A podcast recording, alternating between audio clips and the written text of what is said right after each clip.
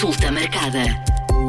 Bem-vindos à consulta marcada. Esta semana falamos sobre vacinação dos doentes com cancro, uma semana depois de ter sido assinalado o Dia Mundial de Luta contra o Cancro. É uma conversa com Gisela Leiras. Olá, Gisela. Começamos talvez por perceber a importância da vacinação nos doentes uh, oncológicos. De facto, a vacinação uh, tem uh, uma especial importância nestas pessoas. É uma eficaz estratégia de prevenção primária e protege as pessoas com doença oncológica de complicações, uma vez que estas apresentam um maior risco para a infecção, quer pela própria imunossupressão provocada pela doença, como pelo uh, próprio tratamento e também por muitas vezes apresentarem outros fatores de risco, como a desnutrição, uh, a sua idade avançada, uma vez que uh, a população envelhecida é aquela que tem uma maior incidência de doença oncológica, ou até a disfunção de, de pelo menos uh, um órgão.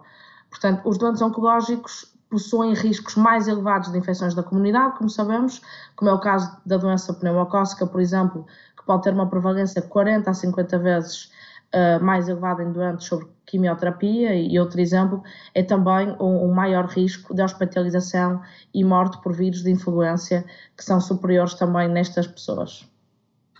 É importante aqui hum, eh, a vacinação. Eh, quais são aqui as, eh, as vacinas, digamos assim, obrigatórias para estes doentes? Portanto, primeiro é que ressalvar a importância de, de, verificar o cumprimento do próprio Programa Nacional de Vacinação, que uh, já confere proteção para uh, uma série de doenças e, inclusivamente, para doenças que um, podem provocar doença oncológica, como o HPV e o vírus da hepatite B. Uh, e depois falar também uh, da vacinação contra a gripe, uma vacinação que é feita anualmente, mesmo quando administrada durante a quimioterapia, diminui o risco de complicações neste grupo. Também uh, para doença pneumocócica, como falei anteriormente, a vacina conjugada antipneumocócica 13 valente reduz o risco em pneumonia em 45% um, e, e, de doença pneumocócica invasiva também em 75%, portanto podemos ver de facto a efetividade da, da vacinação nesta população. Outras, como vimos agora durante a pandemia, é a, a vacina para uh, contra SARS-CoV-2, que é uma vacina segura e eficaz também no doente oncológico e que reduz também em 58% o risco de doença e das suas complicações. E um outro exemplo uh, é também a vacina contra o herpes zoster, porque o doente oncológico possui incidências mais elevadas de zona e de neurologia um, eh, pós-herpética que o adulto saudável. Eh, os portugueses estão sensibilizados para esta necessidade de vacinação? Uh, acreditamos que, de facto, uh, paralelamente com o, o, aumento da doença oncológica, quer no mundo como em Portugal, que não, que não é exceção, também a sensibilização para os cuidados a ter um, tem, tem aumentado, não é? Porque sabemos que uh, a doença oncológica é causada também por hábitos da própria pessoa, quer na, na manutenção de um estilo de vida saudável, como a importância da vacinação.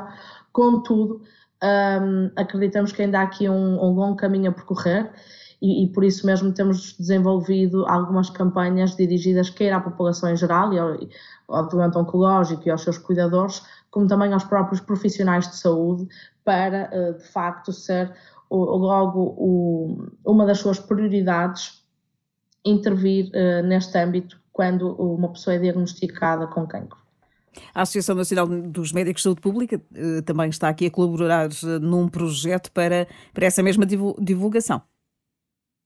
Exatamente, está a desenvolver uma iniciativa com a AISCO, a Associação de Investigação de Cuidados de Suporte à Oncologia, em conjunto com a Direção-Geral de Saúde também e outras associações, incluindo associações de, de doentes, hum, de forma a sensibilizar, a população para a importância da vacinação do, no doente oncológico.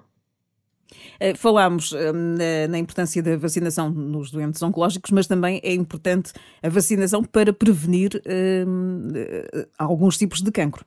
Exatamente, ou seja, a, vacinação aqui é uma estratégia eficaz e custo-efetiva a dois níveis, não é? Tal como falamos anteriormente, protege as pessoas que têm doença oncológica de certas complicações ou da sua gravidade de certas, infe certas infecções, mas também previnem uh, cancro e aqui uh, podemos falar de vacinas que estão incluídas no nosso Programa Nacional de Vacinação. A vacina contra o vírus do HPV, que está comprovadamente relacionada com vários tipos de cancro, como o colo do útero, com HPV a ser responsável por quase 100% de todos os casos, da vagina, do ânus, vulva, pênis e orofaringe. E outro exemplo é a vacina contra o vírus da hepatite B, que pode prevenir o cancro do fígado. Eh, Portugal eh, cumpre aqui as eh, taxas de vacinação que são esperadas? Sim, historicamente e a nível internacional, Portugal é conhecido por, como um bom exemplo no que toca às coberturas vacinais.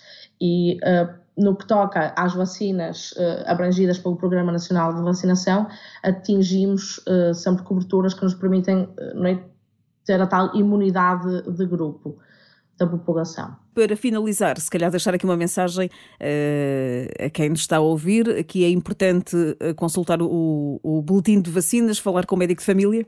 Exatamente. No fundo, se calhar deixar aqui uh, a última mensagem, não é? a responsabilidade e a decisão de vacinar deve ser partilhada entre quer o médico oncologista, os médicos e enfermeiros de cuidados de saúde primários e o próprio o, o utente, e portanto este deve aconselhar-se com o seu profissional de saúde sobre a vacinação. Esta informação é essencial e a adesão à vacinação por cada um de nós um, é importante, como já vimos, quer para prevenir um, a própria doença oncológica, como prevenir uh, infecções que podem agravar as pessoas, a condição de pessoas que já têm doença oncológica.